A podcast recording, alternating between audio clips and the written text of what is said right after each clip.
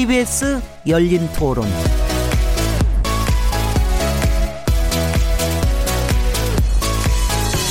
안녕하세요. 묻는다, 듣는다, 통한다. KBS 열린 토론 진행자 시민 김진혜입니다.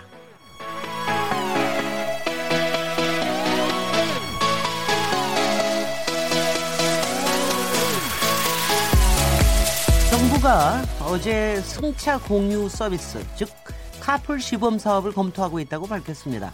그러나 카풀을 둘러싼 택시 업계와 IT 업계의 갈등이 장기화되면서 해결이 쉽지만은 않아 보입니다.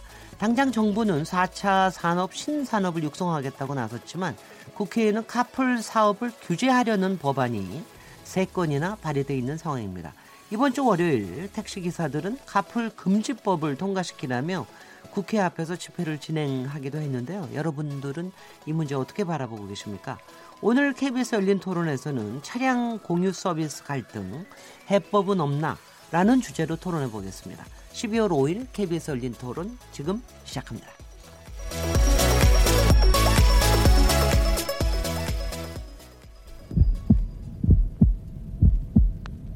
살아 있습니다. 토론이 살아 있습니다. 살아있는 토론, KBS 열린 토론. 토론은 라디오가 진짜입니다. 진짜 토론, KBS 열린 토론.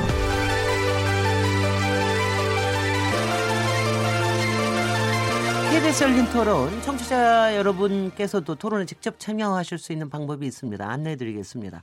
오늘 주제가 카풀 서비스 도입에 대한 건데요. 크게 두, 두 가지 축으로 어, 나눠지고 있죠. 택시 업계는 어, 생존권 위협을 주장하고 있고 IT 업계 쪽에서는 혁신 성장 동력의 일환으로 도입해야 한다는 건데요. 여러분은 어떤 의견 가지고 계십니까?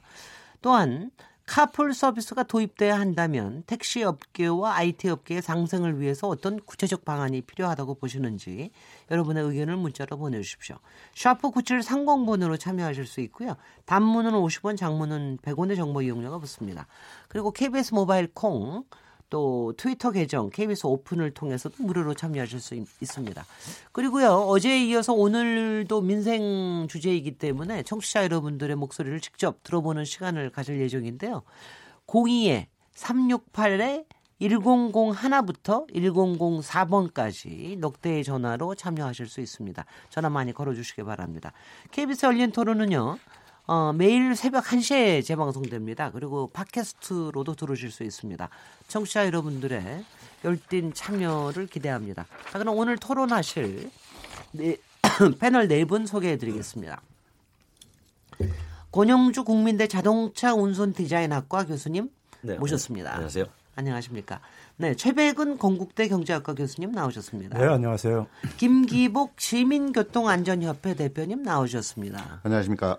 차두원 한국과학기술평가원 연구위원님 자리하셨습니다. 네, 안녕하십니까. 오늘 조금 생소한 기관이 두 개를 조금 소개해 주시면 좋겠는데요. 네. 김기병 대표님 아, 시민교통안전협회 조금 설명해 주십시오. 네, 저희는 이제 그 교통 안전을 목표로 어, 시민들이 자발적으로 모여서 어, 안전 활동을 하면서 교통 서비스에 대한 모니터링을 하고 있는 그런 단체입니다. 네. 차두원 저 연구위원님께서는 한국과학기술기획평가원 네, 굉장히 네. 그냥 관적인 냄새가 나는데 관기관이 아니라면서요? 예, 저희는 공무원은 아니고요, 네. 공공기관이고요. 네. 저희는 정부의 R&D 정책 을 예, 수립을 지원을 하고 그다음에 네. 이제 사업을 평가하는 그런 역할을 담당을 하고 있습니다. 네, 네. 그러니까 공공기관은 공공기관이에요. 네, 네, 그렇습니다. 굉장히 자유롭게 보이십니다. 시민단체에서 나오셨는 줄 알았어요. 그 오늘 카풀 서비스 우리는 그냥 카풀이라고 많이 알고 있는 것 같아요. 근데 차량 공유 서비스에 대해서 어, 토론을 나눠볼 건데요. 이게 왜 이렇게 뜨겁게 이슈가 되는지 오늘 아마 청취자 여러분들 들으시면서 저 이제 많이 알게 되실 것 같습니다. 아, 카카오 여러분 잘 아시는 카카오 모빌리티가 연내 카풀 서비스 도입을 강행하겠다 이런 얘기가 나오니까 택시 업계하고 갈등이 아주 격해지고 있습니다. 먼저 어떤 논란들이 있는지 어떤 주장들이 있는지 어, 하나하나 좀 짚어보도록 하겠습니다.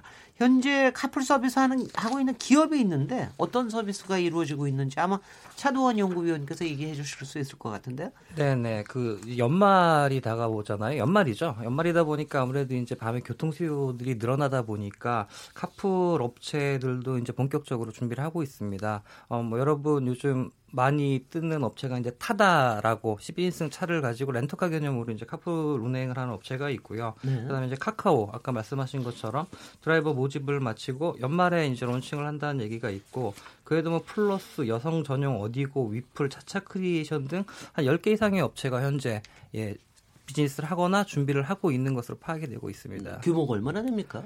어, 어떤 경우를 말씀하시는 거죠? 아니, 그러니까 뭐 어떻게 얘기하시는 기준을 어떻게 하시는지 일단 알려주십시오. 어떻게 어, 뭘 보고 규모라고 얘기합니까? 이용자들. 이용 횟수라든가 운행 횟수라든가 아, 뭐. 일단은 우리나라 이제 법에는 하루에 두 번밖에는 운행을 못 하게 돼 있죠. 네. 그러니까 출근, 퇴근 두 번을 하게 돼 있고 아마 지금 업체들도 그걸 준수를 하고 영업을 하고 있습니다. 그러니까 참여하는 자동차 대수가 얼마나 됩니까? 아니면 어, 뭐 거기까지는 아직은 파악이 안 되고 있고요. 네. 예, 그 부분에 대해서는 아무래도 이제 론칭이 분명히 되고 그때 이제 좀 밝혀질 것 같습니다. 그러면 이제 시장 규모에 대해서 아직 파악을 못 하고 있는 거군요. 전체적으로. 어, 우리나라가 이제 공유 경제를 한국은행에서 파악을 하고 있거든요. 네. 파악을 하고 있고 올 7월에 이제 작업을 했었는데 아직까지 우리나라 공유 경제의 버, 아, 규모는 아직까지는 좀 아직 되게 미미하고 네. 구체적인 숫자는 아직 나와 있지는 않습니다. 그리고 요거 한 가지만 더 얘기를 해주시면 네. 카풀이라는 게 네. 우리는 그냥 왜 출퇴근 때 네, 여러 네, 사람들이 뭐 동네 사람들이 같이 간다. 그렇죠. 특히 이제 이게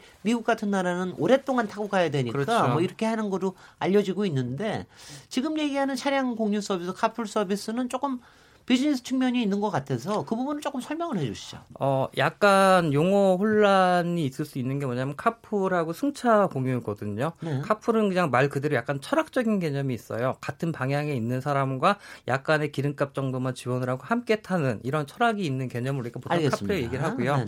그 다음에 이제 승차 공유는 보통 우리가 ride sharing이라 그럽니다. 우버 같은 걸 보통 얘기를 하죠. 네. 그러니까 자기 차라든가 아니면 렌터카를 가지고 다른 사람을 태워서 영업하는 그런 것들을 얘기를 합니다. 네. 그리고 그, 음. 그, 그리고 차량 공유라는 거는 혹시 네. 이런 겁니까?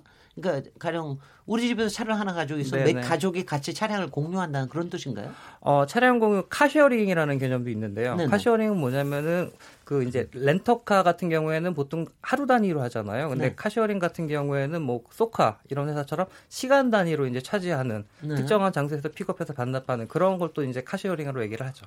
근데 이제 이게 이게 하여튼 얘기하시면 이거는 하나같이 다 어느 만큼 비즈니스가 여기 그러니까 사용에 따라서 네, 그렇죠. 사용에 따라서 돈을 내는 것도 있고 이걸 네, 준비해 주는 거에 따라서 돈을 맞습니다. 내는 것도 있고 그러다 보니까 어, 이제 네. 공유라는 개념에 대해서 사실은 논란이 굉장히 많은 거죠. 네. 플랫폼 업체가 하는 게 정말 공유냐 네. 아니냐에 네, 네. 대한 논란이 이제 택시업계와 IT업계 사이에 이제 그 서로 공유되지 않은 네, 공유의 개념이 생겨난 아, 거죠. 아, 글쎄요. 그러니까 네. 지금 지금도 얘기 들으면서도 사실은 정확하게 잘 모르겠다는 그런 생각이 듭니다. 그러니까 뭘 하는 건지는 알겠는데 그렇죠. 이게 도대체 어느 정도 규모가 될지 이런 게 조금 잘 안 들어오는데요. 이 점에서 김기복, 김기복 대표님께서 시민교통안전협회 그러니까 아무래도 택시 기사분들이나 업계의 입장을 잘 아실 것 같은데요. 이 저 카풀 시스템에서 어떻게 이해를 하고 계십니까? 글쎄요, 저는 지금 이 시점에서 왜 카풀이 등장을 했는지가 좀 의문이 가요. 어, 과거에 이제 이 카풀이라고 하는 것은 우리가 이제 승용차 함께 타기 운동이라고 그래가지고 국가에서 적극적으로 지원을 하고 사회적 운동을 벌인 적이 있어요. 그때는 네. 지금과 환경이 달라서 자동차가 부족해서 이용자는 많고 자동차가 부족해서 이 공유하고 나눌 수밖에 없는 그런 환경이었었어요. 네네. 그런데 결국 별로 성공하지 못했거든요. 그것도 그런데 지금 이 경우에는 어 완전히 이거는 이제 어떻게 보면 자가 이 그 자가용 유상운송 행위를 금지하고 있는 것에 대한 논란에서부터 시작이 되는 거예요. 아, 유상운송. 예. 그 이게 네. 이제 첫째 유상운송으로 볼 거냐 안 볼 거냐 하는 문제고, 그 다음에 지금 어, 이, 뭐, 하루, 이제 두 번을 이제 이렇게 얘기했는데 이거는 이제 출퇴근이라는 단어를 이제 해석하면 하루에 두 번이 되는 거죠. 근데 이게 두 번이 될지 네 번이 될지 열 번이 될지 아무도 몰라요. 이건. 네. 이런, 이런 문제가 있는 거고. 그 다음에 이제 현재 그 이것을 이제 유상으로 보느냐 안 보느냐에 따라서 이용 중에 일어날 수 있는 안전성 문제, 그렇죠. 교통사고가 발생하거나 이러면 이러면은 현행 보험으로 보험이 보험 보상이 되느냐 안 되느냐 하는 뭐 이런 문제까지 이제 복잡하게 있는 거고요. 네. 그다음에 이제 말씀하신 대로 택시 시장 같은 경우에는 어, 이렇게 이제 택시를 탈 사람이 이제 자가용을 함께 타고 가니까 그만큼 자기네 그 영업할 수 있는 수익이 감소할 수밖에 없지 않느냐. 그러니까 네. 우리는 찬성할 수 없다. 이제 이런 입장을 보이고 있는 거죠. 혹시 택시 업계에서는 뭐 어느 정도 규모라든가 이런 거를 아직 뭐 파악은 하시기는 좀 어렵죠. 그 점에서 그... 우리 학계에 계신 두 분이 나오셔야 될 것 같습니다. 권영주 교수님, 권영 교수님, 지금 이게 이렇게 문제가 되고 있는 배경이 뭐, 뭔가요? 그러니까 이렇게 보시면 됩니다. 네. 그 자동차라는 게 사실은 우리가 이동하는 수단이잖아요. 네. 이동하는 수단인데 그 안에 공간이 남아 있어요. 그 공간을 좀 여러 명이 나눠서 같이 쓰자라는 취지에서 시작을 한 겁니다. 이 얘기는 뭐냐면 어, 공간이 부족했던 시대에 사실은 차를 좀 같이 탑시다라고 해서 등장한 게 이른바 카풀 서비스입니다. 네. 근데 그 사이에 자동차 보급률이 너무 늘었어요. 지금 몇 퍼센트입니까? 지금 2,300만 대니까 아, 한 대당 2.3명 수준이에요. 우리가 미국이 2.0명이니까 네. 프랑스가 1.7명, 영국이 1.9명이니까 거의 선진국 수준입니다. 한 80% 가구에서 다 가지고 있다는 얘기죠. 거의 다 갖고 네. 있다는 네. 얘기죠. 그러니까 이런 상황에서 각자의 자가용도 공간이 많이 남아 도는데 음. 이걸 가지고 영업용으로 쓰자라고 하니까 기존에 영업하시는 분들이 지금 우리가 하는 영업도 공간이 남아서 놀고 있는데 여기에 자가용 공간을 가지고 영업을 하면 이게 말이 되겠느냐. 네. 그러니까 여기에서 이제 발등이 생기기 시작한 거죠. 네, 네. 그러시면 이제 최백운 교수님, 저기 지금 아까 김기복 대표님은 이게 왜 지금 나왔느냐라고 모르시겠다고 그랬는데 사실은 이게 전체적으로 보면 이른바 공유 경제라고 하는 특히 IT가 발전되면서 이게 좀 등장하고 있는 거 아니에요? 그 배경을 좀 설명을 해 주십시오. 이게 그러니까 우리가 흔히 사용하던 카풀이라는 거하고요. 네. 이게 어느 날 이 카풀이 차량 공유라는 용어로 이제 이게 좀 이제 혼용되고 있고 그다음에 이제 공유 경제라는 말이 처음 이제 사용하신 분이 그 하버드대 이제 그 레식 교수라고 있는데 이 양반이 쓸 때만 하더라도 이것도 그러니까 일종의 나눠 쓰기 개념에서 써요. 그러니까 네. 전통적인 우리 카풀 이런 개념처럼요. 그랬는데 지금 단계에서는 공유 경제가 이제 플랫폼 이제 경제 혹은 플랫폼 사업 모델하고 거의 이제 동의어로 이제 사용하는 단계까지 진화를 하고 있습니다. 자, 여기서도 청취자 여러분들을 네. 위해서 네. 플랫폼 네. 사업이라는 게 뭔지를 조금만 설명을 해 주시면. 그러니까 이제 플랫폼 사업 모델은 우리가 제, 가 이런 식으로 얘기합니다. 90년대 후반에 우리가 IT 혁명 겪으면서 음. 겪으면서 이제 닷컴 기업들이 등장을 했어요. 근데 닷컴 기업들이 이제 그 21세기에 들어서 가지고 예를 들면 이제 야후하고 구글 같은 경우를 한번 이렇게 한번 연상을 해보세요. 지금 야후가 이제 초창기에는 IT 혁명하면서 굉장히 기대 사업으로 딱 부상을 했었죠. 네. 했는데 지금 보게 되면 구글하고는 완전히 저기 저 이렇게 겹쳐 넣어버렸죠. 야후는 완전히 이제 주, 예, 거의 이제 죽어버린 이런 상태고요.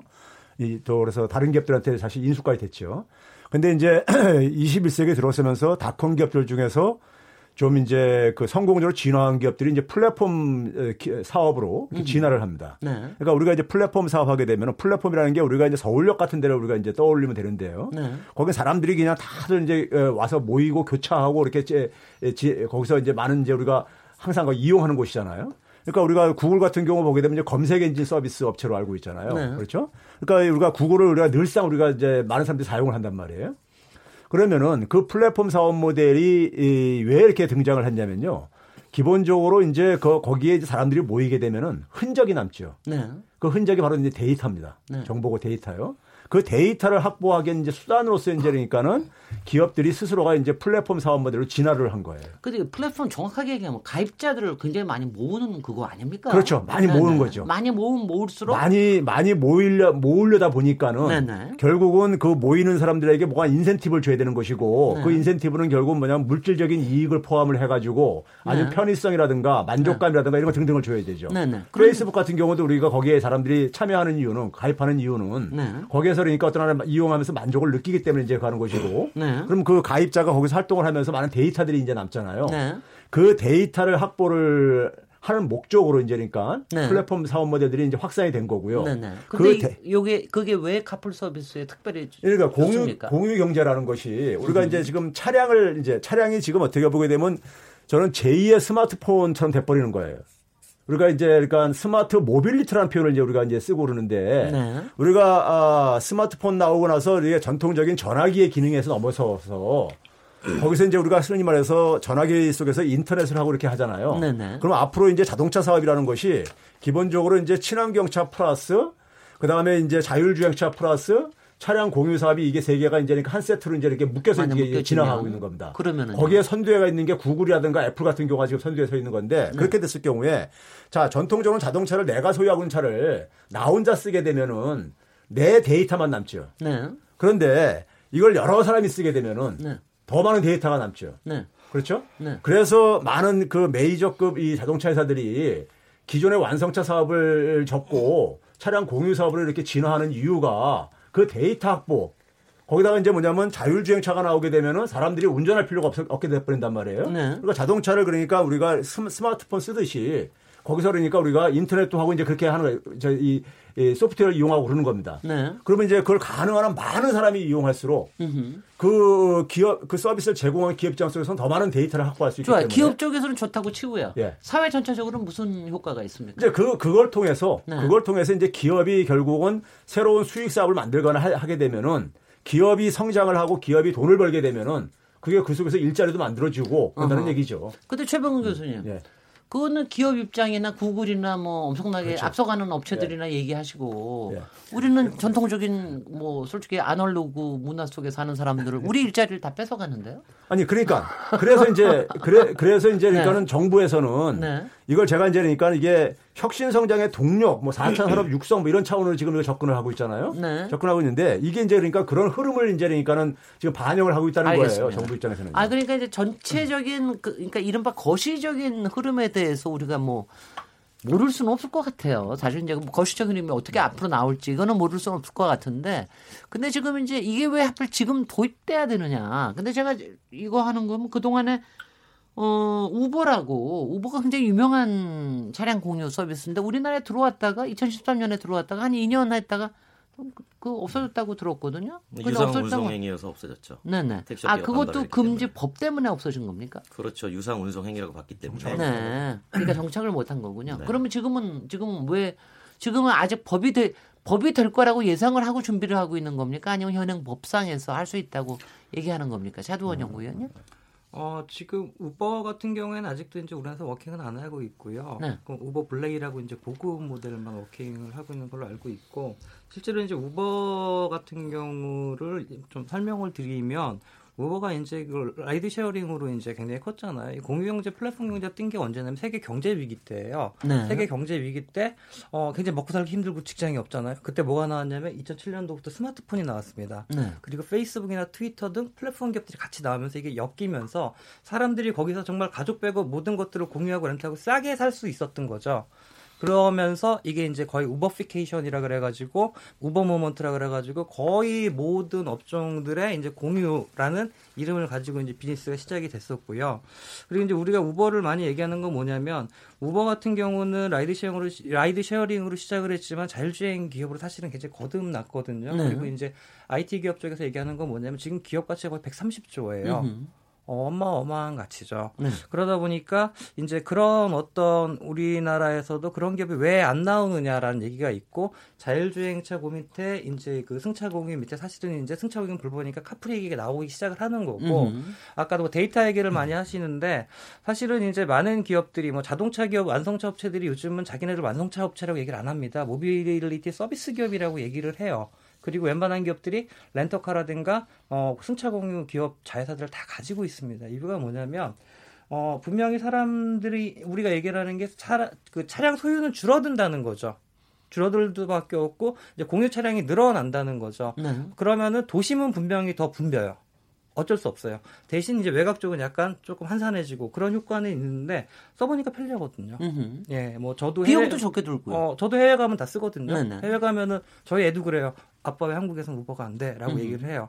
그러니까 뭐 법 때문에 안 되니까 뭐 어쩔 수는 없는데 그런 어떤 편리함 그리고 정말 이 스마트 버튼 딱 누르면 바로 그냥 앞으로 오니까 네. 물론 이제 굉장히 쓰레기차 같이면 엉망이 차도 가끔 오고 그래요. 무서 무서울 때도 있습니다. 어, 저희 여성들 맞아요. 무서울 때도 네. 있고 뭐 네. 모든 운송 수단이 뭐 장단점이 있겠지만 음흠. 그런 어떤 편의성 그 다음에 지금 20대 30대 해외 여행 많이 다니는 세대들이 음흠. 이런 것들을 사실은 굉장히 많이 원하죠. 혹시 외국의 경우라도 네네. 네. 그 비, 택시를 사용하는 비용하고 비교해서는 어, 떻게 됩니까? 어 이게 뭐 시간대에 따라서 이제 국가 마다 조금씩은 다른데 약간 70에서 80% 정도로 어, 보통 생각을 하고 있고요. 네. 그 정도 냈고요. 그다음에 네.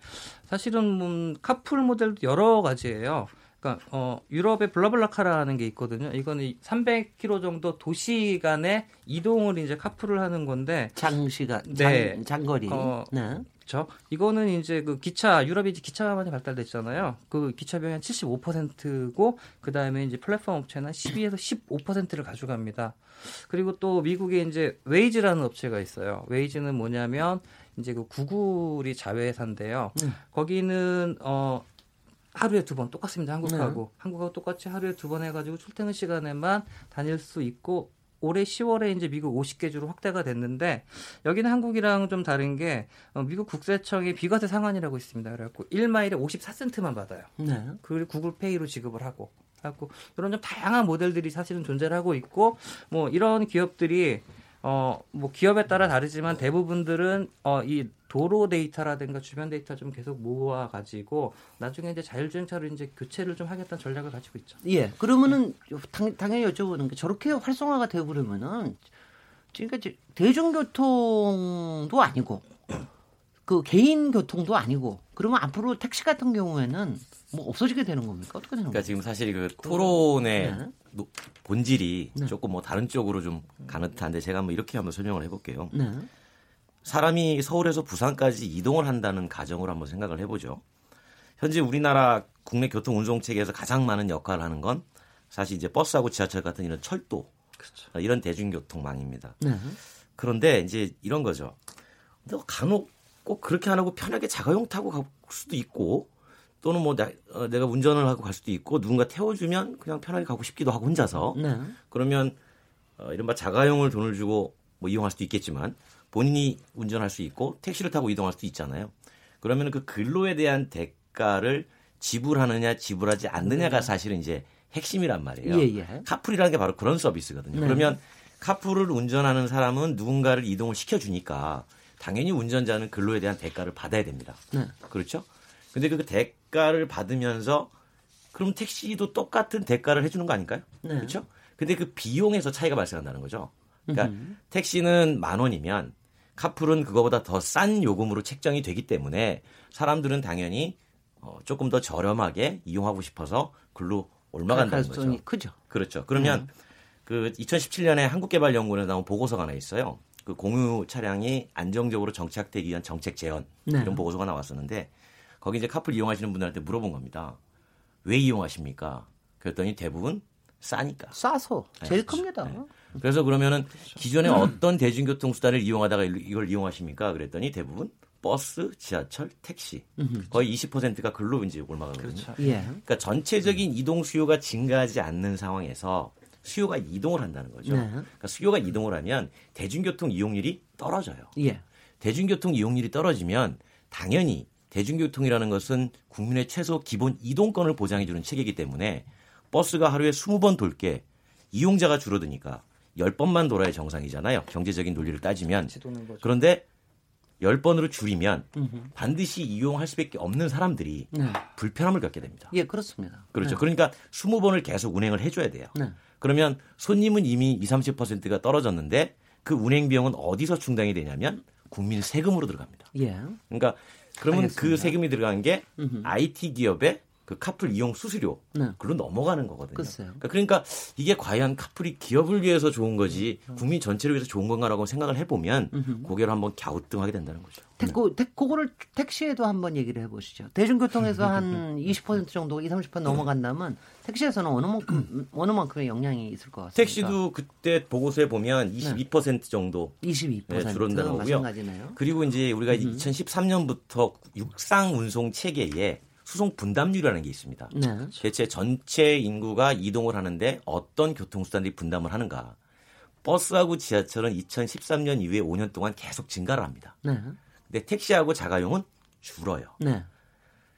택시하고 자가용이 줄어든다는 얘기는 뭐냐면 도로가 복잡하니까 그냥 갖고 나오는 거죠. 그렇죠. 지하철 타고 음흠. 이동을 한다는 거거든요. 네. 근데 이제 카풀이 허용이 되면 복잡한 거를 감수하더라도 음흠. 경제적 이익을 조금이라도 얻을 수 있으니 네. 자가용을 끌고 나와서 빈 공간을 나눠주려고 하는 사람들이 늘어난다는 거예요. 음. 그러면 그 나눠주려는 사람이 증가하면 그걸 이용하는 사람도 증가를 해야 될 텐데 네네. 그러면 그게 증가하면 역시 마찬가지로 음흠. 대중교통 수요는 음흠. 떨어지고 그러면 그러니까, 그러니까 논리가 확실하게 이해가 됩니다. 카풀이 네. 너무 활성화되면 택시뿐만 아니라 대중교통 이용도 떨어지고 그다음에 길은 더 막히고 길은 더 막히고 기름은 더 쓴다. 당연하죠. 그러니까 배출가스는 증가하게 돼 있어요. 네네. 그래서 실제 환경은 뉴, 더 나빠진다. 뉴욕이 그 사례를 겪었고 네. 그래서 올해부터 어, 카풀 대수 제한을 들어갔습니다. 네네. 네네. 더 이상 드리지 않겠다. 알겠습니다. 그, 근데요. 네, 네. 아, 예, 예. 김경국 예, 대표님. 예, 지금 우리 저 차영권께서 앞에서 이제 설명하신 내용을 이제 쭉 들어보면 어, 우버를 중심으로 한 이 카풀 서비스가 어, 대단히 이용자에게는 저렴하고 또 수성 효과가 높고 어, 이렇게 좋은 제도인 걸로 이제 이렇게 들려요.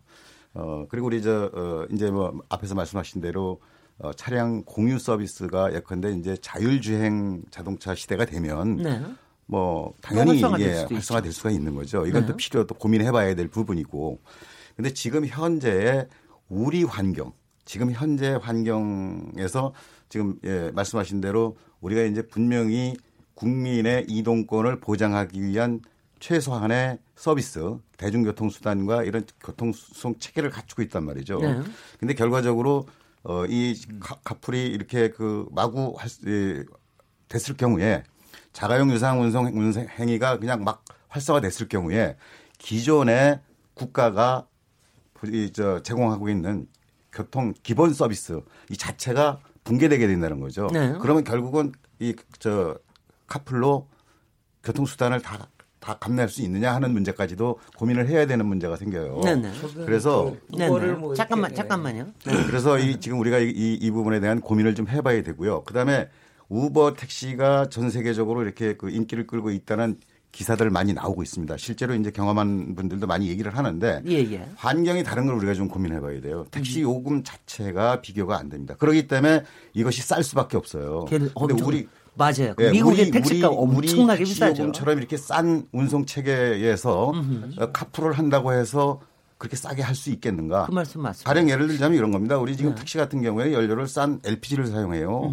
네? 그럼에도 불구하고 어, 지금 택시 요금이 싸니까 지금 그런데 여기서 휘발유 사, 비싼 휘발유 사용하는 이 자가용 가지고 영업행위 해가지고 택시보다 싸, 저 20, 30% 싸게 할 수 있다? 논리적으로 맞질 않아요, 이게 지금. 그러니까 어디에서 성공할 수 있고 어디에서 성공할 수 없는 것은 그 나라의 법이라든가 제도라든가 이 환경이라든가 이런 것하고 네. 우리가 지금 현재 여기서 고민, 고민하고 있는 게 그거 아닙니까? 현행 우리나라 법에서는 지금 이제 카풀 이 자체가 이게 지금 유상 유상이냐 아니냐 이걸 놓고서도 지금 정의를 못 하고 있는 상황이에요. 네네. 그러니까 여러 가지 제도적인 문제가 지금 아직 네네, 있기 때문에 네. 선 제도를 정비하고 네. 그 다음에 논의해야 될 대상이 상당하다 이런 얘기죠. 차두원 연구위원. 아, 네. 뭐 제가 뭐 우버를 뭐 대단하다고 말씀드린 건 아니고요. 현재 음. 흐름을 일단 저는 말씀을 드린 거고 어 어떻게 보면은 그 흐름을 우리가 거스를 수 있을까라는 생각이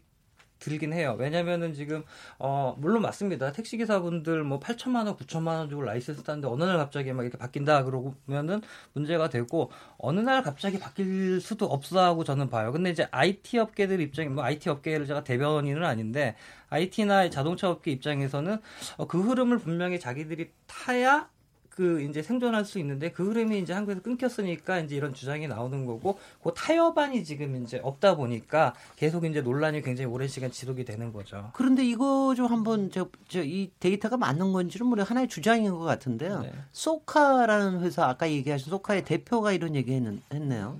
홍교 경제가 활성화되면 지금 연 8조 원의 규모의 택시 시장 규모가 180조 원으로 커진다. 시장 규모가 작아지지는 않는다. 거기서 이제 뭐 분담은 어떻게 될지 모르겠습니다. 이, 이 얘기가 맞는 겁니까? 최백은 최백은 교수님 그, 실제로 공유경제가 활성화되면은 아니 근데 지금 앞에 지금 이제 그 김 대표님이나 공 교수님이 얘기한 것들이 저는 이제 상당히 동의 저기 공감을 해요. 공감을 예, 예. 하는데 이제 문제는 뭐냐면은 이제 IT 업계에서 얘기하는 거라든가 정부에서 생각하고 있는 건 뭐냐면은 지금 어 예국들에서 예국들 같은 경우는 이런 부분들이 만들어낸 어떤 새로운 산업이 산업 산업에 대해서 그러니까 이제 이 고민들을 하는 거예요. 네. 우리도 지금 어쨌든 간에 기업이든 정부든 간에 새로운 성장 동력을 만드는 것이 굉장히 과제로 돼 있단 말이에요. 삼성전자하고 현대자동차가 지금 같은 사업을 지향을 하고 있습니다. 네. 삼성전자가 지난번에 이재용 부회장이 8월 달에 4대 신수종 사업 발표할 때 기억들 아시겠지만은 인공지능하고 그다음에 전장하고 그다음에 5G하고 바이오인데 바이오 빼고 나머지 세 개가 이게 자동차 관련 사업들이에요. 그다음에 이제 현대자동차가 올해 그러니까 이 그 정 부회장이 기아 부회장이 차량 공유 이 예국 사업들에 굉장히 지분 확보로 이제 많이 투자를 하고 있어요. 그럼 결국은 뭐냐면은 어, 우리 같은 경우 지금 삼성전자가 인공지능 사업체들을 해외 인공지능 사업체를 인수를 하는 방식으로 이걸 접근하고 있습니다. 으흠. 왜 그러냐면은 인공지능이 발달하려면은 인공지능 발달 우리가 무시할 수 없는 거잖아요. 인공지능이 발달하려면은 빅데이터가 전제가 돼요. 근데 우리는 지금 우리는 지금 뭐냐면 빅데이터라는 것이 기껏해야 공공기관에서 뿐이뿐이 지금 이렇게 제공할 수 없는 이런 지금 척박한 현실이에요. 그러니까 지금 뭐냐면 지금 이렇게 논의가 되고 있는 부분들은 하나의 그러니까 과정으로서 그러니까 이게 새로운 지금 이제 우리가 산업을 이제 만들어내야 되는 이런 과정에서 지금 저는 겪는 이제 문제라고 생각이 들고요. 네. 그래서 아까 앞에서 이제 두 분이 말씀하신 것들이 저는 다 공감을 합니다. 공감을 하는데 문제는 뭐냐면 그래서 우리나라 카카오 모빌리티도 이걸 저는 이 유상 운송을 해가지고 거기서 돈을 벌겠다고 하면은 저는 이건 잘못 저기 접근하고 있는 거라고 생각이 들어요. 네. 왜 그러냐면은 아까 이제 우버 같은 경우 나왔는데 우버의 기업 가치가 아까 이제 한 1,200억 달러 이제 되고 있거든요.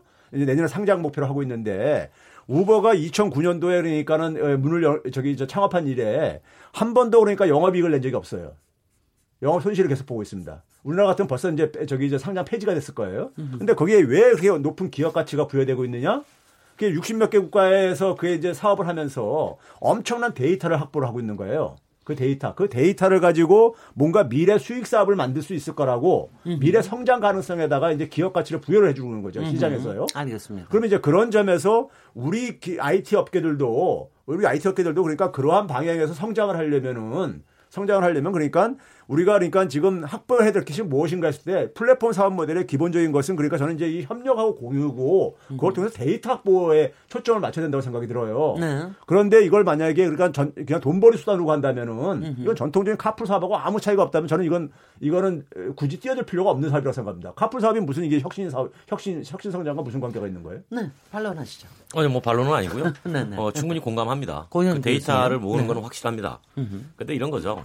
그게 꼭 sharing을 통해서 데이터만 모을 수 있을까? 꼭 자가용에서만 데이터를 모을 수 있을까? 그런 생각은 충분히 합니다. 이미 우리가 운행되고 있는 대중교통, 이미 택시는 뭐 통신 데이터가 다 달려 있어서 지금 요금 데이터, 주행 데이터 다 뽑아내고 있잖아요. 그런 곳에서도 충분히 우리가 확보가 가능할 텐데 사실 카풀을 하자는 건 어, 이익을 내겠다는 거거든요. 그러니까 그런 측면에서 지금 접근을 하고 있는 것이어서 저 역시도 그 부분은 결국 이익 간의 충돌, 어, 기존 사업자와 신규 사업자 이익 간의 충돌이 불가피하게 발생할 수밖에 없는 문제여서 네. 조금 더 신중하게 논의는 돼야 된다고. 알겠습니다. 근데 근데 아까 얘기하셨을 때 지금 기존의 김규복 대표님께서 얘기하신 기존의 택시는 LPG 쓰고 있기 때문에 일단은 연료가 올라 원료비가 워낙 작게 된다. 근데 일반 차들이 정말 가, 가솔린 집어넣으면서 이게 경쟁이 되겠습니까? 가, 지금 현재 가격은 우버가 했을 때는 어땠나요? 우버가 했을 때 잘 됐나요? 우리나라에서 했을 때 물론 경쟁력이 있나요? 아, 그때 데이터는 우버만 가지고 있어서 제가 어떻게 말씀을 드릴 예, 예. 수는 없고요. 네네. 어, 지금 말씀하신 부분 같은 경우에 논란은 있어요. 네. 그러니까 예를 들면 이제 기 이코노미라 그래가지고 그 플랫폼에서 이제 그 돈을 버시는 분들 같은 경우 우리나라 이제 오토도 마찬가지인데 그분들이 제대로 케어받지도 못하고 혜택도 못 받아서 어, 정규직이냐 아니냐에 대한 논란도 전 세계적으로 굉장히 많고요. 네. 그 다음에 이제 말씀하신 것처럼 뭐 수입이 얼마냐에 대한 논란도 굉장히 많아요. 근데 네. 제가 경험하고 저도 이제 외국 외국의 그 이제 그 드라이버들을 좀 그 인터뷰를 좀 하고 다녔거든요. 근데 격차들이 좀 굉장히 크더라고요. 그분들이 뭐 예를 들면은 뭐 골드 드라이버를 운영하는 데가 있어요. 그럼 굉장히 사고 안 나고 안전하게 친절하고 뭐 이렇게 평가 좋은 분들은 가스비를 지원을 해준다든가 약간 어드밴티를 준다든가 그런 분들도 계시고 네. 아니면은 정말 어, 어쩌다 한 번씩 그냥 이렇게 운행하시는 분도 계셔가지고 그걸 어떻게 전체적으로 말씀드리기는 어려울 것 같아요. 네, 그, 어, 그, 네, 그런 개념이 아니고 교정주, 그, 그, 이렇게 보시면 됩니다. 네네. 그 아침에 지하철 타고 출근을 하려 그랬는데 지하철 사람 많을 것 같네. 근데 카풀 되니까 그쵸. 제가 제 자가용 끌고 나옵니다. 어차피 출근하는 길이에요. 맞아요. 사람 태웁니다. 네네. 그거 천, 천 원만 받아도 저는 돈 버는 거예요. 돈 버는 그럼요. 그렇죠. 그러니까 그렇죠. 카풀은 부가 수입이에요. 아, 알겠습니다. 택시는 전업 아, 수입이고 그 여기에서 얘기, 발생해요. 그 얘기는 지금 네. 9호선 타기 너무 힘든데 아, 그렇죠. 여기서 카풀 서비스 하면 좋겠네. 그 말씀을 드리려는 게 뭐냐면 해외에서 왜 서비스를 사용하겠냐고 퀘스천을 던졌을 때 이유 중에 하나가 대중교통 복잡한 게 싫다는 거죠. 아, 그렇죠. 그게 굉장히 큰 거죠. 그러니까 아침에 막 뭐 극단적으로 막 더운 날, 비 오는 날 막 그 사람 많은 버스 지하철보다는 카풀이 깔끔하다는 거죠. 네네. 예. 그런 거는 뭐 확실히 알겠습니다. 예. 근데 뭐 저희가 일부를 토론을 하다 보니까 저희가 양쪽으로 나누긴 했지만 양쪽에서 이미 다 문제들도 잘 알고 계시고 가능성도 알고 계시고 또 한계도 알고 계셔가지고 어, 그런가 하면은 또 이제 거시적인 흐름에서는 이게 IT 쪽뿐만이 아니라 이른바 데이터 산업에서 좀 큰 거시적인 흐름 속에서 이게 필요할 수도 있다라는 것까지도 서로 서로 인정하고 계시기 때문에 우리 2부 토론이 잘 될지는 모르겠으나 그러나 계속 가보겠습니다. 이러, 이러, 이렇게 해서 어, 지금 정부에서 여러 가지 이제 골치를 썩이면서 이걸 어떻게 접점을 찾아야 되느냐 이걸 고민을 하고 있는데요. 2부에서 이걸 좀더 어, 토론을 이어가 보도록 하고요. 여기서 일, 단 일부는 서로 이해 공감대가 아주 잘 됐다라는 거를 결론으로 하면서 어, 토론을 잠깐 쉬겠습니다. 지금 여러분께서는 KBS 열린 토론 시민 김진애와 함께하고 계십니다.